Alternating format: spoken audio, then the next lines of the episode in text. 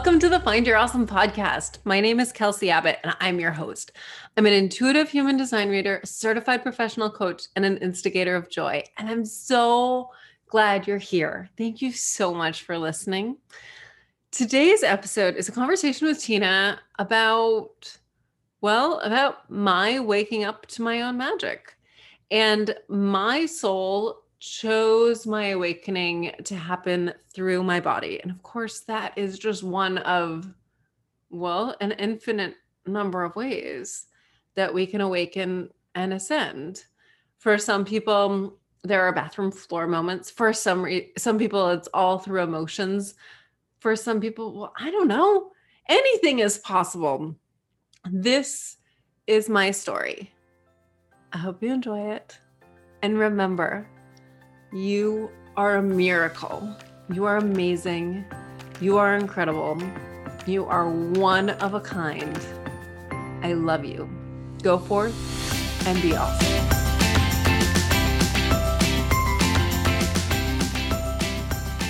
So, today we're going to talk about my experience of waking up to my magic, which is essentially because I learned through my body. Apparently, it's like my soul chose PE as my major. And like literal physical education. Not like i'm not playing dodgeball all day every day. That would um, be amazing. kind of and kind of horrifying. Anyway so my soul chose this curriculum which was to learn through all these bodily experiences. And now with bodily experiences is that weird? Or bodily All right. So physical experiences and uh, injuries and illness. And it's through that process that now looking back, I see, oh, it's all the process of me waking up to my magic. Mm-hmm. Another way, would it be fair to say that another way of saying waking up to your magic is awakening? Like when people talk about awakening to their true nature. That's what you're talking about when you're talking about waking up to your magic right? I am and it feels like i was already awake. Mm, and this mm-hmm. is like the when you're like sweet i'm awake i'm here. I see it all. Like i'm in this high conscious high awareness. It, it everything's happening for us. Phase filled with love and light and gratitude and joy. And then there's there's another level. Yeah. And so I it feels like oh, the awakening happened progressively mm-hmm. throughout some phase in my life. And this is all the advanced course. Yeah. That I didn't know I signed up for. Yeah. Yeah. Um a couple things have been coming up to me lately. So first one is this concept of transitioning from being human beings to human vessels. Yeah, will you please explain that? You've shared that on a couple of your podcasts, or maybe only one, but I've heard it a few times.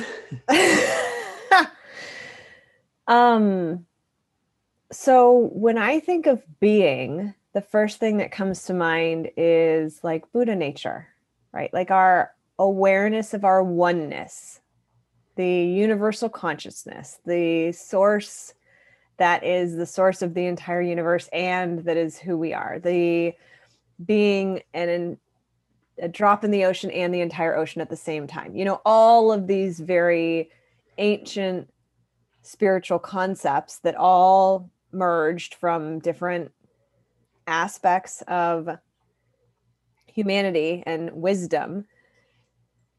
And so what it feels like to me is that this phase that humanity was going through for the last few thousand years was awakening to our true nature that we are human beings. We have this beingness inside of us. that we are source, and they're going to hide the light inside of us, as the Buddhists say. Mm-hmm. We have to find it. So when you say I was already awake, I feel like that's what you were awake to. I agree. I'd say that's the first awakening. Yeah. And that's a big one. I mean, that's and for me, I I can't tell you when that happened.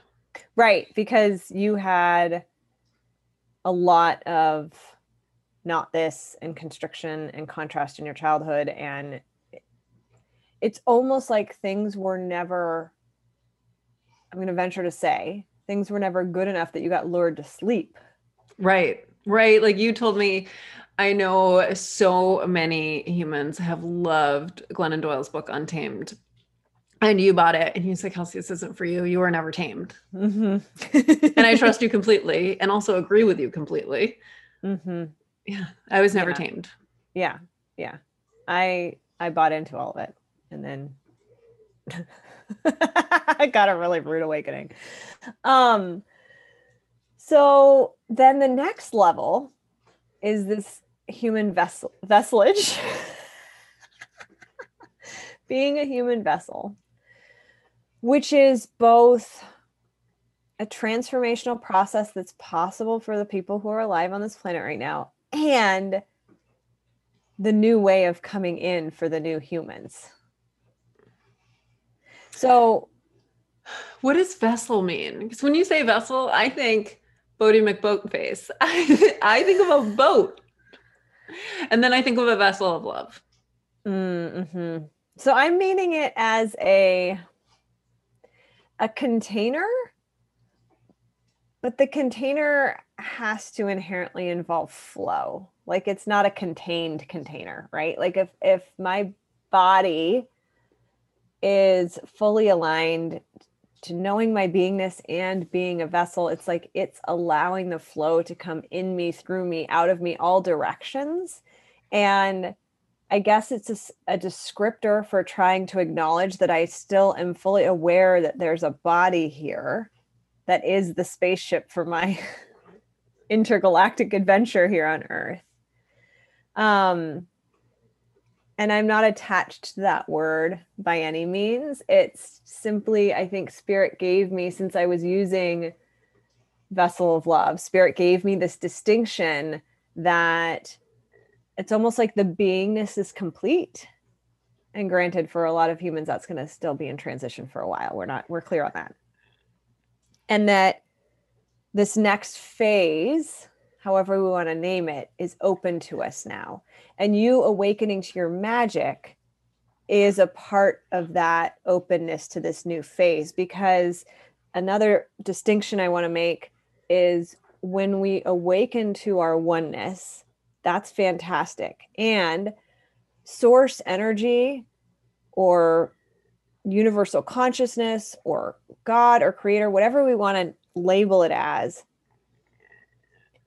it's a pure vibration of creative potential and the isness that is Kelsey has a very particular set of preferences, has a very particular, I don't like the word mission because that sounds like militaristic, but has a very particular set of um, experiences, goals. Again, another word that's just can be so dense but however we describe like your particular vibration your higher self your soul the the part of you that is so much larger and more diffuse in expression than simply your human form that whole thing has a place in this universe and so we aren't trying to become like universal vanilla ice cream delicious, but it's just all mode on everything. We're trying to become our own unique flavor of ice cream. So, is the beingness when we realize that we are all one, we are all connected, we are all parts of the same puzzle, and the vesselness is where we really truly own our uniqueness and mm-hmm. truly step into our power? Mm-hmm. Mm-hmm. this I want to say like perforated ball of light. Mm. I also think of a wiffle ball because mm-hmm. the air can just pass right through it. The mm-hmm. oneness passes right through it. The wiffle ball is it is the plastic and it is the air and it is the space in between. Mm-hmm. And the light that goes through it and mm-hmm. it floating on water and everything else. And I love that visual because it's so simple. So like let's add to the wiffle ball if it weren't just you know, pencil eraser sized holes poked around the whole thing? What if each hole was actually like a snowflake design? Mm. And so mm. it's completely unique. But we're all those we're that that's what we are and who we are. And so we're here to own we're here to be all of it. We're here to be the universal light and we're also here to be this unique imprint that if your wiffle ball hit me in the face i'd have a particular kelsey snowflake on my cheek. Right we're all holding the light and letting the light pass through us and and we're all reflecting the light in our own unique ways. Mm-hmm. we are all casting different shapes from the mm-hmm. light that hits us. Mm-hmm and I think it's one of the reasons why humans, and we can name it as ego or however we want to call it, but I think that aspect of our unique place in this vibrational universe is so important. And it's why we might get resistance when people are trying to awaken to the oneness because there's a part of us that still very much knows we're meant to be unique. And so you can't leave that behind and go join this blobus oneness. You're reminding me right now of a conversation I had with somebody a couple years ago. And I believe that we all have superpowers. Mm-hmm. We all have very unique superpowers. And he said to me, No, we don't. We're all the same. Mm. And it was such an interesting interaction with me because I was like, yes, we are all one and we all have unique superpowers. And he just kept saying, no, we are all the same. Mm-hmm. It, there's the and. We can be the same and we can be unique. And we well, and I think there's that. a big difference between sameness and oneness. I do too. I do too. I I'm a proponent of oneness. I believe that we are all one. And when you take, you know, one anything, you take one cake, you cut it into millions of slices, each slice is going to be unique. Yeah. Even if all the the ingredients in the cake are all uniform, the decoration is all uniform, still each slice will be unique. Well, it's funny because we don't even try to make these distinctions when you have a bunch of grapes. Right. You're perfectly fine calling them grapes and eating them and appreciating, very well knowing that every size and shape and taste is different. Mm-hmm. no one's arguing about any of it, right? But then when it comes to humans, oh, no, no. it's just so goofy. Humans are ridiculous. Oh, in the best ways. Um, okay, so what I find to be so beautiful about you sharing this is there are not any predetermined paths to awakening in the first place and or then owning your own magic. And in the episode that you released with you and I about the light what did we call this episode? That was Remember Your Light. Remember, you are light. And we aired that December 24th. Mm, hmm That I feel like we talked a lot about my like emotional energetic transformation.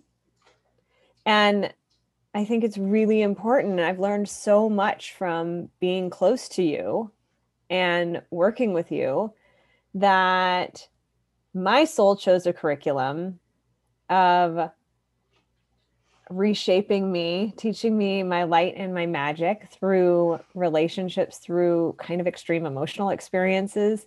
Yours chose, like you said, a physical body curriculum. Yeah.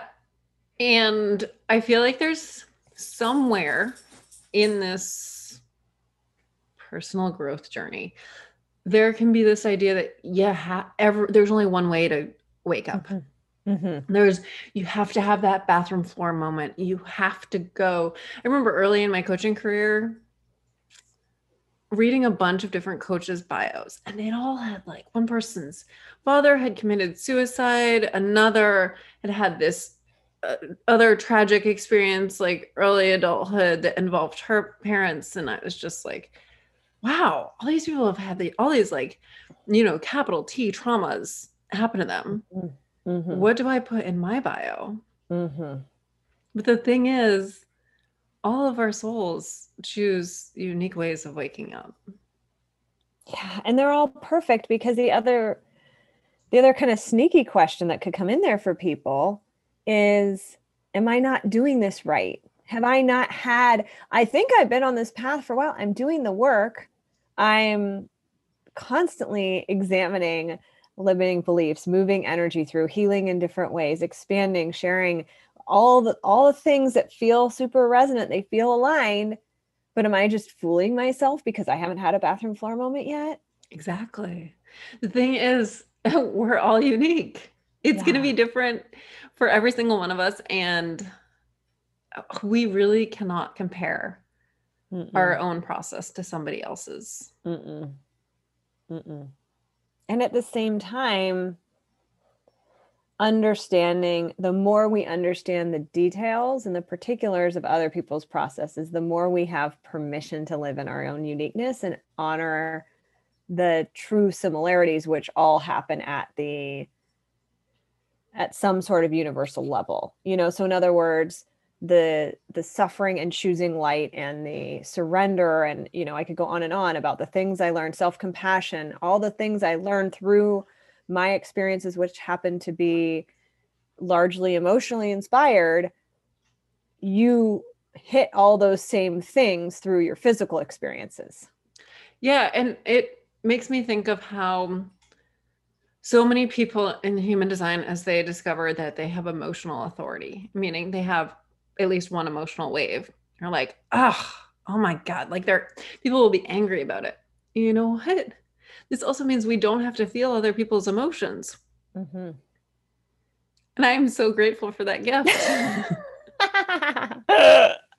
you love it. I have made, I'm the poster child for making having an emotional or a, a open solar plexus not seem like the best idea. I'm, I feel like I'm the boss of it now, so you know.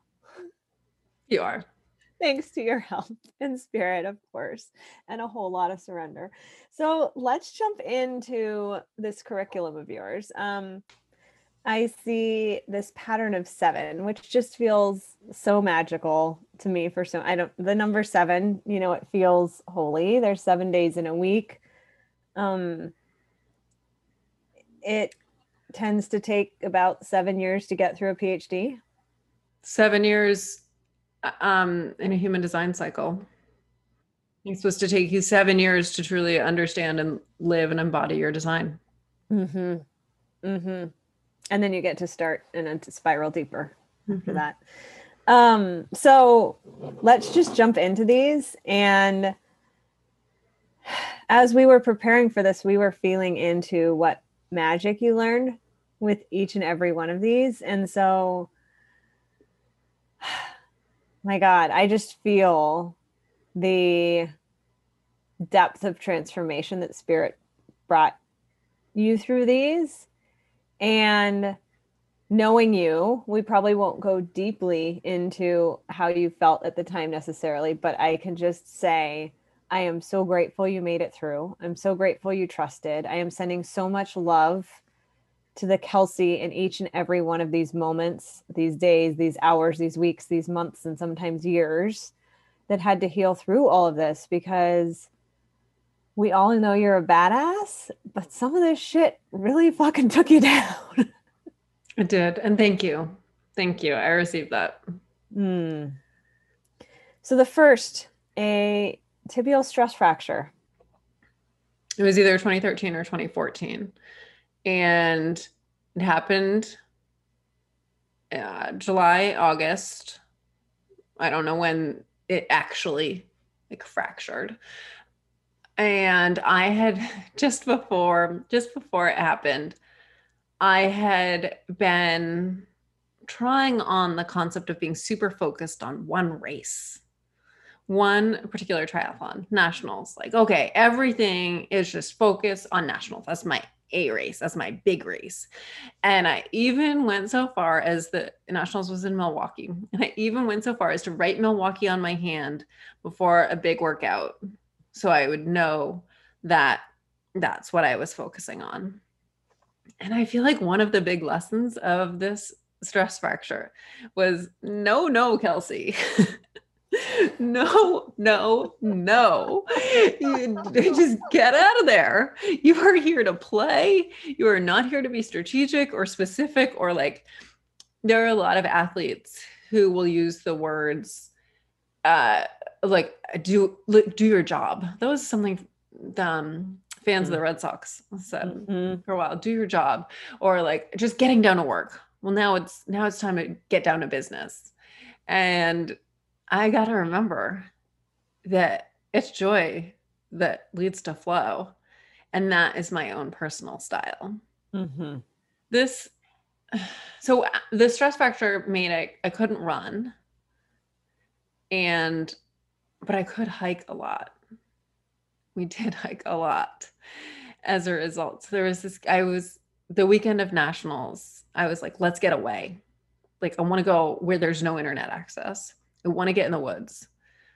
So we went up to Camden, Maine, and just hiked. So we kind of skipped over the big punchline there, and I'm sure people caught it if they were really paying attention, but just in case they didn't, you had Milwaukee on your wrist, and then you didn't get to go compete at nationals. No, no, my season was over. Mm-hmm. Mm-hmm. My season was over. All right, so let's talk about the 2946 channel in human design. this is the one that it combines the love of the love of the physical body, which is I don't feel like love is the right word. Like a deep soul reverence? connection. Reverence, yes. It's a deep soul level connection with the physical body. Mm-hmm. And the love of co-creation Mm. And this one, the human design books say things like if you have the 2946 channel, remember you can't tra- change horses in the middle of the river. What? What? I do not know what to do with that. Um, Jenna Zoe, Jenna taught me that this is the channel of success. And that was just as confusing to me as mm-hmm. you can't mm-hmm. change horses in the middle of the river. What? But I finally like because I was like, what is success? We all define success differently. Yeah. And now I have come to understand this channel and I'm going to try to explain it in words which may or may not work. It's it's gold. Mm. It's the mm. channel of gold. It is, mm-hmm. you are going to fail at being a normal person. You have to allow yourself to be golden. Mm-hmm. Stop unconsciously sabotaging yourself. Like it, it, I had to learn that I'm not here to be strategic and specific. Mm-hmm. I had mm-hmm. to learn that. And yet I knew that. Mm-hmm. You know, my soul already knew that. And that's not the only lesson that I was supposed to learn from this. Mm-hmm. But that was just a piece of it. And mm-hmm and now coming into you know many years later being able to embody the i'm not like other people. Mm-mm. i don't need to slow myself down by thinking wow things are going so well. I hope i don't get injured. Well and quite the opposite. So our gifts are meant to inspire others. Our gifts are meant to be given to others and connect to others. They, they create a beautiful life through that exchange. And so it's not simply that you're not like other people, it's that you're supposed to be pooping gold all the way along as you go. And the rest of us are like, oh, gold, this is amazing. Maybe I can poop gold too. Yes. Yes, because all of our gifts are for other people. Yeah. They're all for sharing. Mm-hmm. And this is a be brave enough to stay in your light. Mm-hmm to follow your light, to share your light so that your light may inspire others. Just keep going. Don't slow yourself down and try and be normal. Yeah. Yeah. You, you you can't inspire anybody else by being some sort of bizarre concept of normal that's made up in the mind. Exactly. That's the only thing normal is. A couple things I don't want to skip over on this one too this is the first so you had a series of things happen to you as a kid this isn't you learning through your physical body wasn't new in No. 2013. However, there was a major planetary awakening in 2012. It's when both of us got up leveled or st- started this next set of our journey, this this next series of courses. And so this was your first course in becoming this magical totally unique wiffle ball known as Kelsey. Mhm. And I can only imagine that even though you were never asleep, there's still something really shocking about here I am focused on this one thing that I think is worth putting all my time and energy towards. And for people who don't know you or maybe don't understand elite triathletes, like this was three, four hours of day of workouts. And that's not even including how much care you have to take for the meals that you prepare yourself for to be fully fueled and the the resting in compression boots and like all of the like this is a full-time activity. And so for people who aren't learning through their physical bodies or aren't doing it in this kind of way we could liken it to somebody finally having their dream job within reach and then everything's yanked out from under them or being in a marriage that they think is serving them well and then all of a sudden the person leaves or you know like these major major moments that happen in life where you feel like you're just about to get to the thing and then you don't get to do the thing at all Exactly. It's the like, yeah, it was. You're going to be on the podium at nationals. Mhm. You're on track to podium at nationals. Oh, guess what? Not only are you not going to podium, you're not going to go, and you can't race, and you can't run. You can't even train right now. Mhm. yeah what a fuck Yeah. I remember making myself I don't know if I still have this recipe so, somewhere. But it was um it was like chickpea cookie dough. It was it tasted just like chocolate chip cookie dough. It's uh based on chickpeas. I remember making myself a bunch of that and just like sitting down and chowing on it. And it's that your was version of a, a pint of ice cream Exactly. And I said that and I I did it one night and then a friend of mine was like, You're doing it wrong. And I was like, What? She's like, You're grieving wrong. Cause I did that one night and I didn't keep doing it every night. I was like, Oh, well, I don't that first doesn't make all. anyone feel better ever No, no. and one night is about how long comfort food should last because Yeah. After that, it doesn't feel good in the body. no no and i do think there is something to a comfort meal every once in a while when you've had a really hard time. It does it can feel like a hug. The problem is when you're trying to get that internal hug from food day in and day out Yeah. like they're not wrong. It's just it's just like one night is actually perfect because then we have to feel or release or be with what is. And i love that your tendency was to go hike because you know so deeply within yourself that movement is the very most important thing for your entire being And so this series of things that we're going to go through the next three, th- well, probably more than that. Nature healed me. I hmm. found so much healing in the woods. Like the mm-hmm. right now, I'm in a point in my life too where we're living in Florida. I love the weather for the most part. It's cold right now, uh, but but for the most part, I love that I can play outside every day, and I miss the woods so much. And it is a visceral soul longing that I am feeling for the woods. And and during this 15 month period where I had these three physical experiences, the woods healed me. Mhm. Mm. All I can keep thinking is that co-creative element of that channel you were talking about. Mhm. Yeah. Yeah. The it was the woods and me. Mm-hmm. Mm-hmm. And your pack. and my pack. So, how did that eventually heal? And physical therapy. so I had this amazing physical therapist who, you know, before this happened, I had been like, I want to work on my run form. Mm. Universe is so sassy because guess what I got to do? I got to rebuild my run mm-hmm. from the mm-hmm. ground up. I, mean, mm-hmm. I was telling you before we hit record, like back when I lived in Hawaii, I was not a good runner at all. Was not fast. I was not, it was not pretty. It would totally just like wear me out for the whole day. And I got to working with Dan. I really rebuilt my run. I built up barefoot running. Like, I am so grateful for that experience. Mm. It's just one of the many gifts that came out of this experience. Mm-hmm.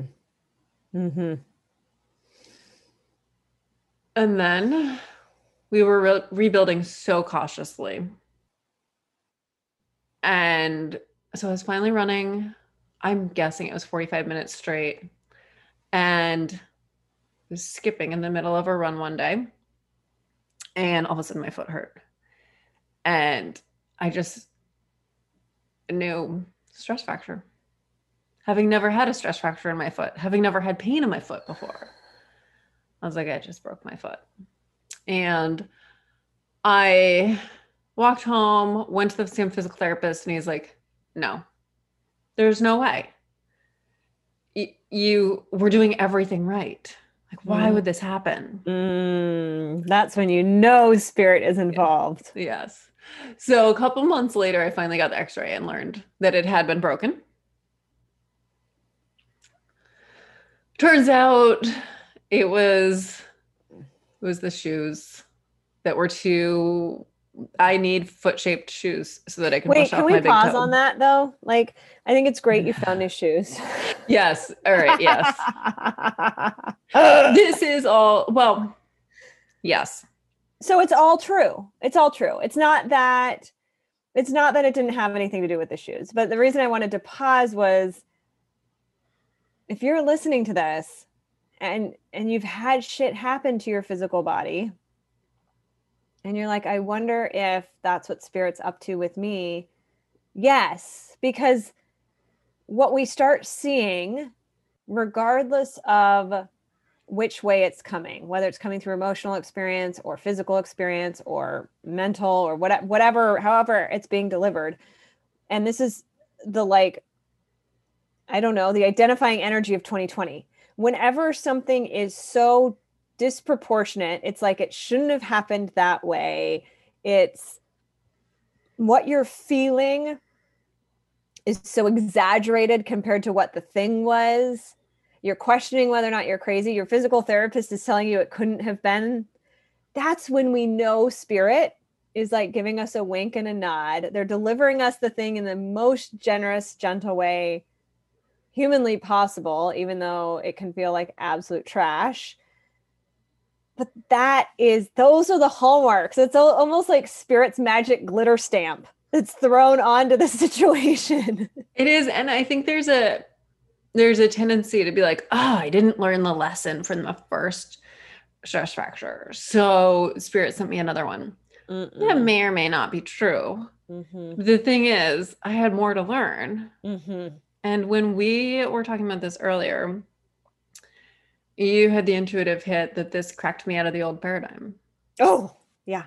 As soon as you said that, that just hit me right in the chest again. and that feels so true. So true. Mm-hmm. I don't know how else to describe that. So I don't either. I feel it like uh it's like if there was energy running through wires and somehow you could snap those wires. It feels like a glow stick. Yeah. Snap yes. the glow stick. That's exactly yes. Yeah. And let's know when you snap the glow stick, that's when it starts to glow. The glow. Mm-hmm. You got to snap it to glow it.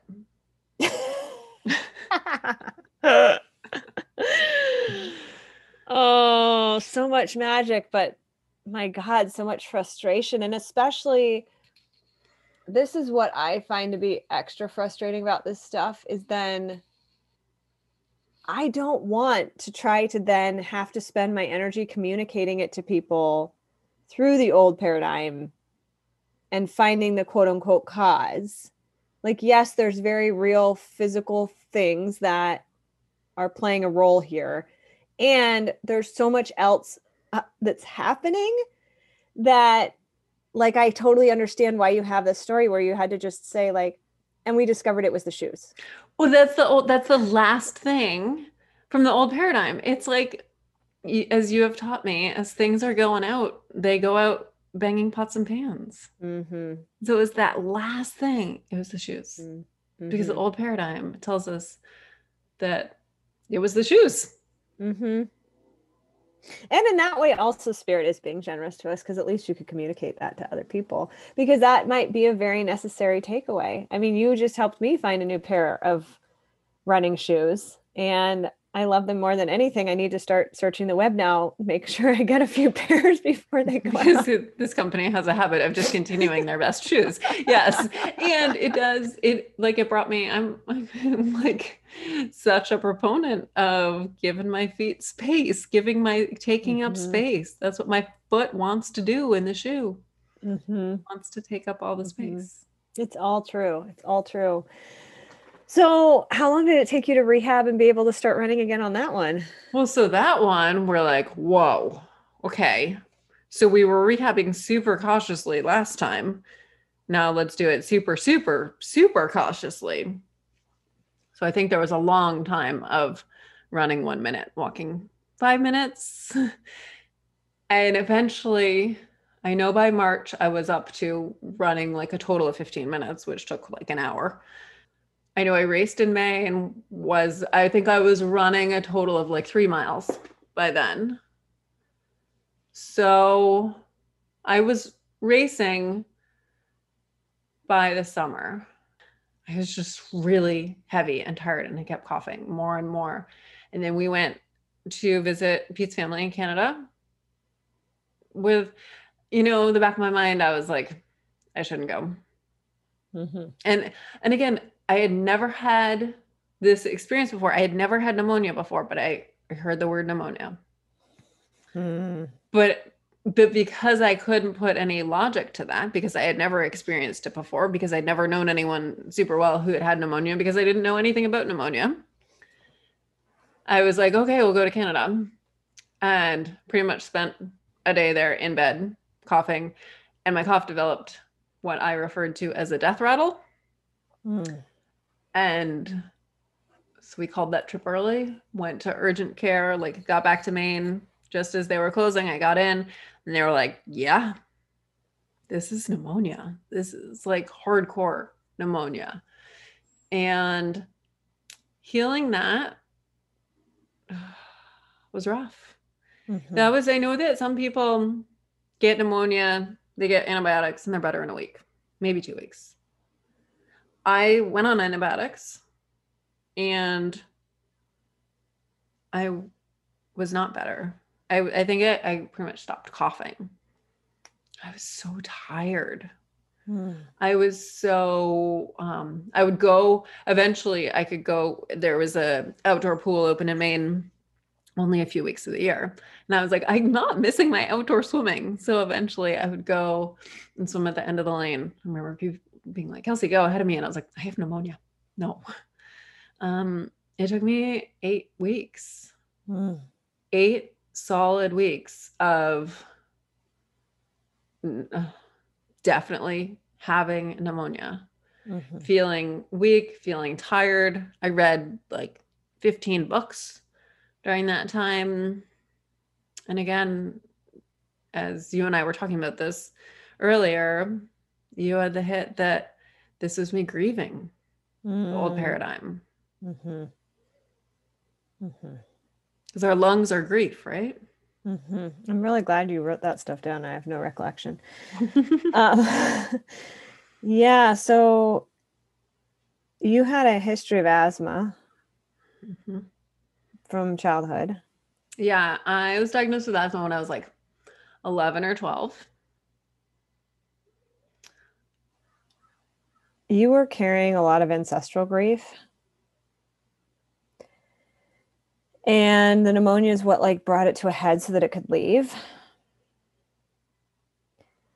And for somebody who spends so much of her life moving her body, like, you know, with a fractured foot, I mean, that's still really hard, but you could probably ride your bike. I could ride my bike and I could swim and I could do one footed push offs. Mm-hmm. And frankly, I had after the tibial stress fracture, I'd been doing one footed push ups with the other foot. So I was excited to kind of balancing it out. Yeah. But this one, pneumonia, what I remember the most, it's funny that I just kept mentioning that I was tired, but what I really felt was lonely. Lonely. Mm-hmm. I felt so lonely. I don't know any other word to describe it. Yeah, it's an existential loneliness. When you snap out of the old paradigm, you literally, I don't know. right behind behind that came became I don't trust. Any person who says they're on a spiritual journey and is doing the work and doesn't own that they've visited deep existential loneliness. Mm. Because when we come into these bodies, we are volunteering to become physically separate. That is a shock in, and a trauma in its own way to our soul. Our soul chose it, our soul knows what's happening. And yet, still, like, I I can't even articulate it sufficiently, but as I was driving across the country after my dad had died, I was looking out at the Wyoming sky.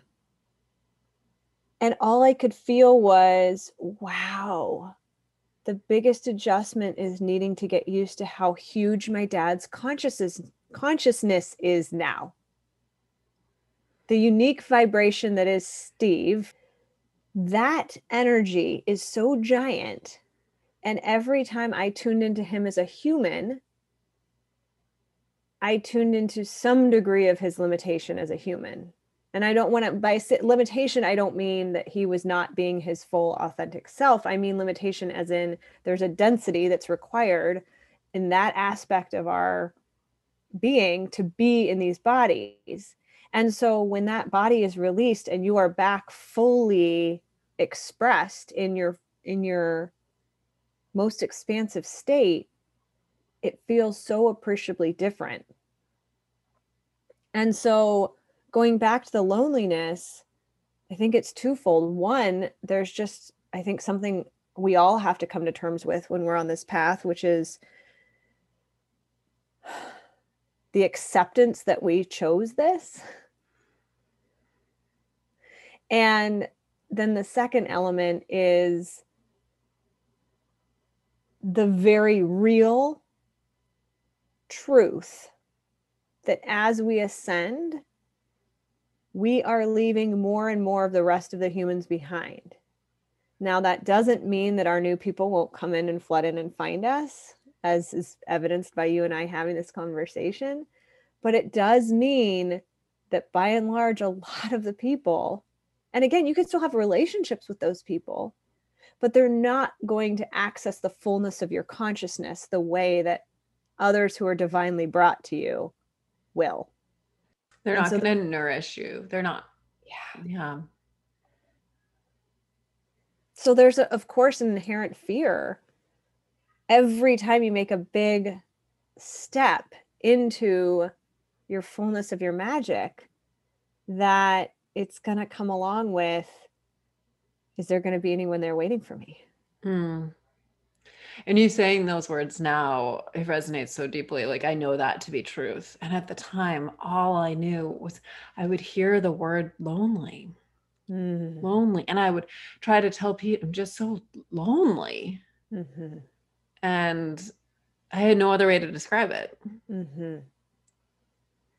And mad props to Pete for just loving you because how hard is it to be another human being? And they're listening to you saying how lonely and they can't do anything about it. And yet at the same time, they're like, I'm here. Well, at the same time, he'd go do yard work and I'd be like, Where are you going? Mm-hmm. When are you coming mm-hmm. back? Mm-hmm. He'd be like, You can see me. Mm-hmm. I was mm-hmm. like, Yeah. It's sufficient. yeah. I want you right here. Yeah. Oh, how well I know that one. Mm-hmm. Um, that actually brings up another question I feel like is super important to address. So, were you in your coaching program at this point? Yes, I had already finished coach training by the time the tibial stress fracture happened. Okay. So I Okay. had already done all of that before this curriculum began. Yeah. And I feel like that. So, for those of you who don't know, we both went through IPEC, which is an amazing coaching school and it's all based on energy, um, but it in a very like communicatable, grounded way about how these patterns and behaviors play out in our lives. And also, it's teaching about how to coach the awareness in somebody.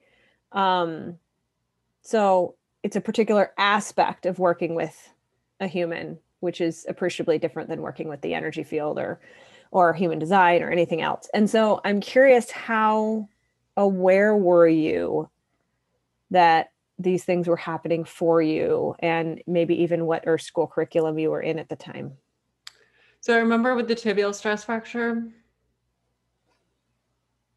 I knew, I knew that it was all happening for me. I Hmm. knew, I remember hanging on to something Danielle LaPorte had said, which I can't remember anything other than thank you right now. Like she had said, you got to say thank you. I'm paraphrasing and butchering, and she said so much more than that. But I just knew I had to say thank you. Like I couldn't complete the lesson until I said thank you. Hmm. And I said thank you from my heart and my soul. Mhm. So I remember that with the tibial stress fracture.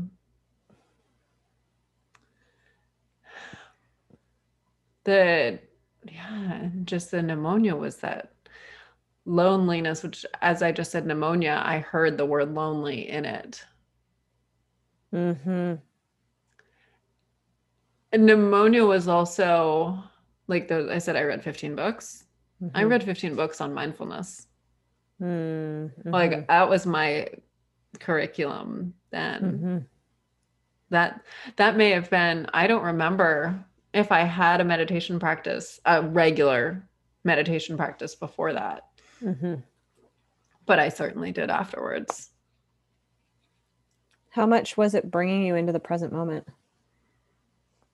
Completely. And isn't that such a paradox? And sitting with the discomfort. I want to say the uncomfort because that just feels more appropriate. Sitting with the uncomfort of this is where i am. This is because i said i was so tired but eventually that wasn't like sleepy tired. Like it's not like you stay in bed all day. It was um well i went for a walk and now i'm just going to sit on the couch the rest of the day which is not my normal state at all. Mm-mm. it was a stop drop and be. Mhm. and just experience this loneliness because who wants to be with loneliness Mm. and let me just shout out to everyone in 2020 who's experiencing loneliness with Mhm. maybe not being able to connect with people the way you're used to connecting Mhm. maybe this is your lesson right now maybe you too are grieving the old paradigm Mhm. and it's real good on the other side it's Oh really good on the other side it's truly amazing and magical and mystical and everything on the other side Is it possible that all human dysfunction comes from trying to run away from this loneliness? hmm Yeah. which goes back to we are all one and we are all unique hmm Right. Because the thing is, we know on some really deep level that we're one. And so there's no reason to be lonely. But then, of course, we're operating on, but then why do I feel so lonely? And, you know, as I say all that, I don't connect to those words at all anymore. But that was years, years of deep investigation around it. And, and, I also distinctly remember being coached by someone who we both know and love, Sarah Marie, around the fact that no other human being can ever resolve that feeling of loneliness. And so, but there was like a deep need, a craving in me to find something to connect myself to. And the answer for me, now again, these are all nuggets we can find in your chart. So for the answer for me was reconnecting to nature, knowing that at any point in time that I need a hug, the number one source of that is a tree or laying on the ground. Because then I release all other human beings from needing to fill any kind of existential need. Mm. I love that you said that because I realized that the number one no, I'm being told you can't.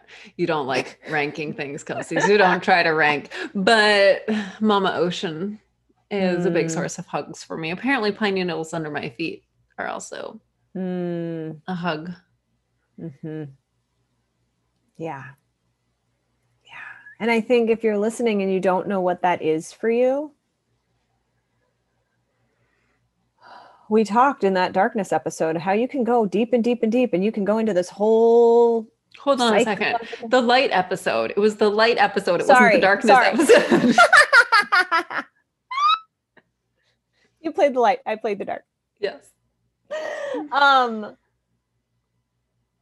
find out what that is for you it will be revealed to you it's probably been revealed to you you just don't haven't put a label on it yet yeah I know that I need nature mm-hmm. every single day. And that's me starting every single day with my toes in the grass. Mm-hmm. Hence the need for a warm climate. Mm-hmm. It might get tricky. Hormonal fuckery. Yes, that was the next step, or we're we're not sure if it was that or healing my gut. Those really happen simultaneously. So healed the old paradigm and yet there's something in me that was I was on still on asthma medications. I was on birth control and I was like these things are causing these co- like when you get back to back stress fractures and you're a tall thin woman, people start questioning your diet. My diet was good. But as putting these drugs in my system. Mm-hmm. And so I went off. I think I went off of the, both of them at the same time, pretty much. And then my body was like, What? how do we make hormones? I don't know how to do that. We haven't done that on our own for a really long time. Yeah. And I remember this one race. I think I may have cried on the bike course. I felt mm. so foggy and discombobulated the entire time. Mm. I think I cried after the race. I think I cried during the run, although I do remember seeing a bear on the hill. That was cool. It was just in hindsight, I'm like, what a beautiful course. But there was nothing beautiful about it at the time. Mm-hmm. Everything was so foggy. Mm-hmm and I just didn't I didn't feel like me at all. Turns out I had like zero hormones at the time. Mm. And you said that this was the reintegration into my goddess energy. Oh, I yes. Like this was the reintegration of masculine and feminine energy. Yeah. Mm-hmm. Mm-hmm. It's like the goddess had to be vi- invited back into the room. Exactly. Mm-hmm. It was safe for her now. Mm-hmm. Mm-hmm. Mm. And once again, I don't want to gloss over because I think pointing at some of the literal signs, if people are listening, so that you know the extent to which gut healing, which you have talked about quite a bit previously on other episodes. And of course, the gut is related to hormone production like, how can it not all be interrelated? So that was weird mm-hmm. and concerning. And then, so we get in the camper, and I had been swimming really well before we got in the camper. And we leave on our adventure. And a few days in the, into the adventure, I finally find a pool. Happened to be in a shopping plaza in Richmond Hill, Georgia. It was this beautiful little warm pool, outdoor pool. And most people would call it a fountain, but Kelsey was going to swim anyway. no, it was a 25 yard pool. anyway, my my back hurt so badly. I felt like it was like knives in my back. And all of a sudden, the paces I had been swimming for easy 100s, I was now trying to go hard and not making those paces. Mm-hmm. If anyone is familiar with swimming, like it was like a 10 second drop. I was now trying to go hard and more than 10 seconds lower than I had been for doing 100 100s just two weeks before. Mm. So I reached out to a friend who is a physical therapist, did all the all the physical work and didn't really have much relief. The back pain. So I didn't talk about it. It didn't hurt that much when I ran. It didn't hurt that much when I biked.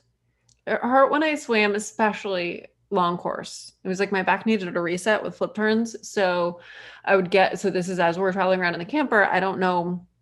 I got to find a new pool every time, which I loved. And, you know, the former version of me would have been excited when I'd show up and like, oh, it's, it's long course. And this would come like, oh, it's long course. it's long course. Mm. This pain was so much a part of me which is why I don't talk about it.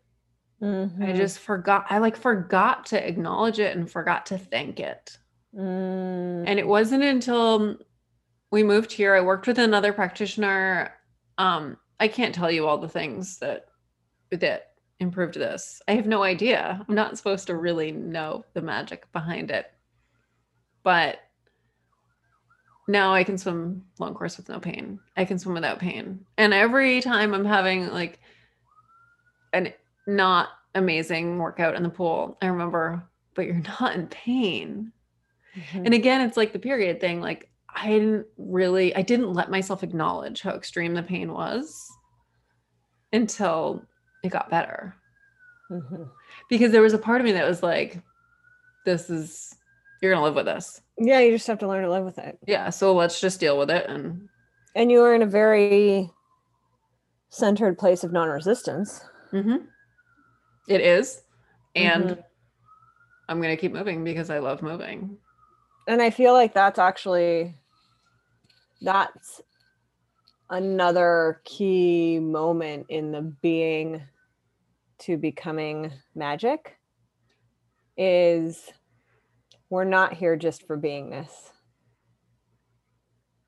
We're here to be magic. And so there was a whole bunch of magic wrapped up in this back pain. But if you had just perpetually accepted it and tried to continue to stay present, just be with it, it is, then you would have never unwrapped this magic. Hmm. You're right.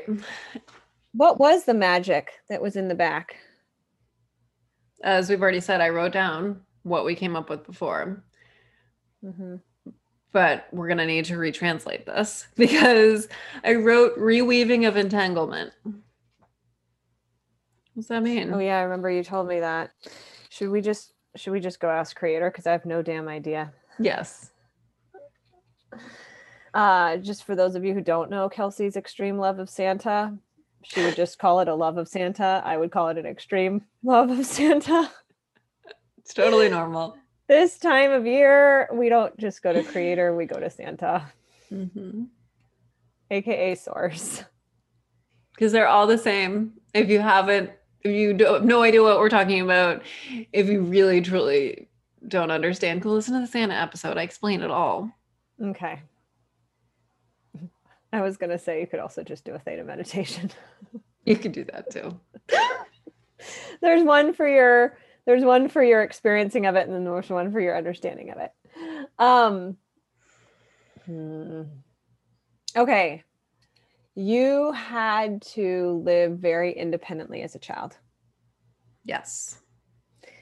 Um you were already getting lessons. I have the side notes here that we weren't going to go through each one of them but something happened to your eye. Yeah my left eye was a free spirit Oh, right. It was and that was not acceptable. wandering and heading to Burning Man occasionally. you had your eardrum or drums rupture. and both of them ruptured. Yep.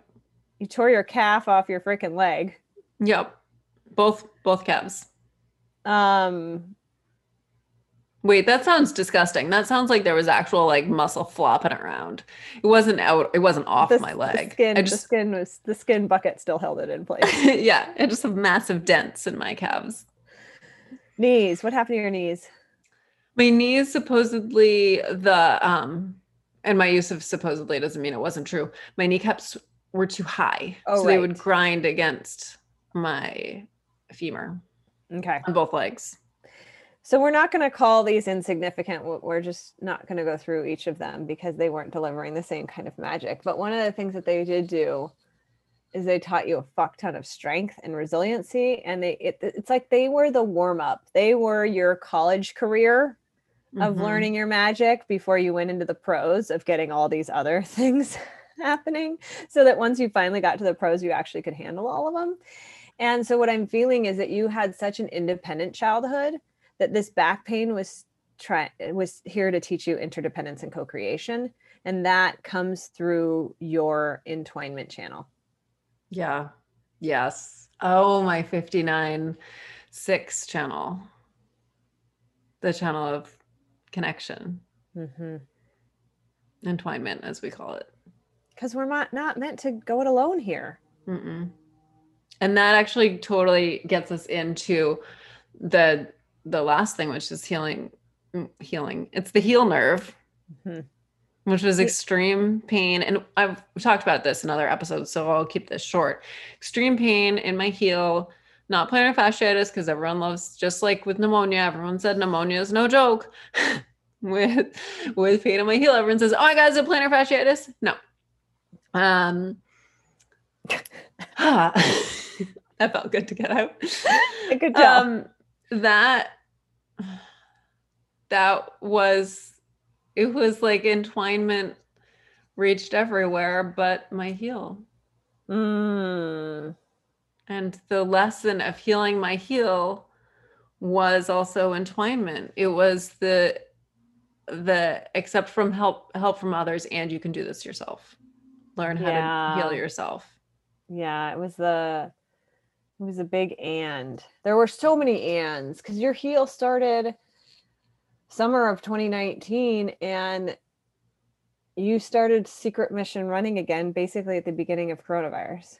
Yep. So it was like 8 months off Mhm. running. You got, I mean, we've talked about this between the two of us before. I don't know that we've talked about it on the podcast, but we basically got our coronavirus teachings uh, early Mhm. so that we could hold the light and hold space and be here for others as the world is getting huge teachings right now.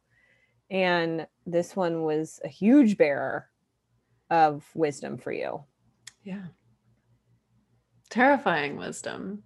Because when I first heard that I could heal myself, I was like, "Eh, really? I can, this nerve pain that I've been working with these specialists on, and, you know, how can I do it? Mm-hmm. Mm-hmm. And I did it. Mm-hmm. And I don't know how. You're not meant to No, I'm not. because your superpower doesn't come from telling other people how you did it so that they could try to know how to do it too. Mm-mm. No, I am adamantly opposed to step by step guidance. Mm-hmm. Mm-hmm.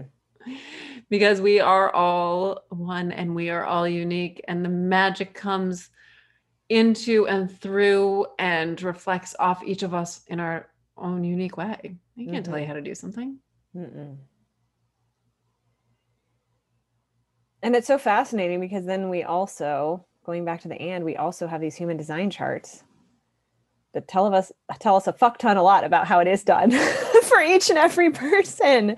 And I consider myself to be someone who came here to eradicate dogma. Like I, I just it it's so deep in me on so many levels. And I find it that's why I find it extra transrationally fascinating how much I'm drawn to the truth of human design. And that's not to say give your power over to the way other people are interpreting it. It's saying this is an experiment that if you choose to participate in, there is magic available far beyond what you could possibly conceive of. Because no matter how enlightened you think you are, we are all constantly a part of taking in other people's beliefs and perspectives. Theta healing talks about how that's even on a cellular, that's even on a handshake. There's information transferred that we have no conscious idea. It's our cells are constantly talking to each other. Coronavirus has given us the unique opportunity to be the most sovereign we've ever been in our own energy fields, should we have said yes to that gift. Mm-hmm. Personal power. Yeah. And the ability to clean out and see clearly. And I think we're all clear that we don't want to live this separated, physically separated or socially separated from one another in perpetuity. But I think we're also clear that this isn't just our new reality, which I think is fascinating how many people are like, oh, well, we live in the world of Corona now, like as if we're never going to go to a concert again. Highly unlikely. So why not take this time to truly look in the mirror and decide what of this that's in us do we want to bring along for the continuing journey and what don't we? There's a gate in human design. I don't know the number of it right now, so I'm not going to share that with you, but it's a it's the gift of saying, "Whoa." Before we go mm. any further, what's our intention here? What are we doing? Why mm-hmm. are we mm-hmm. doing this? And mm-hmm. I feel like coronavirus is that gift to say, whoa, what are we doing? Why are mm-hmm. we doing this? How do we want to go forward? Mm-hmm. So, to wrap up, what magic do you know to be true now about Kelsey? Mm. Oh, I forgot to say that the heel nerve was my welcome to the quantum field. So what do I know to be true now? I remember when that came through. That's a that's a good one. Yes. You said that you had never known anything more like true mm-hmm. in one word. Mm-hmm. The word quantum came through for you. Mm-hmm. What do I know to be true? I know that I can heal myself. I know that I am so much more powerful than I can possibly wrap my head around. I know that everything is possible. Mm-hmm. And I know that I know that I am magical and I make miracles. Mm-hmm. And I know that that is true for every single one of us. Mm-hmm. But and that every single one of us has to learn that lesson on our own through our own path, our own curriculum that our own souls picked out for us before we came here.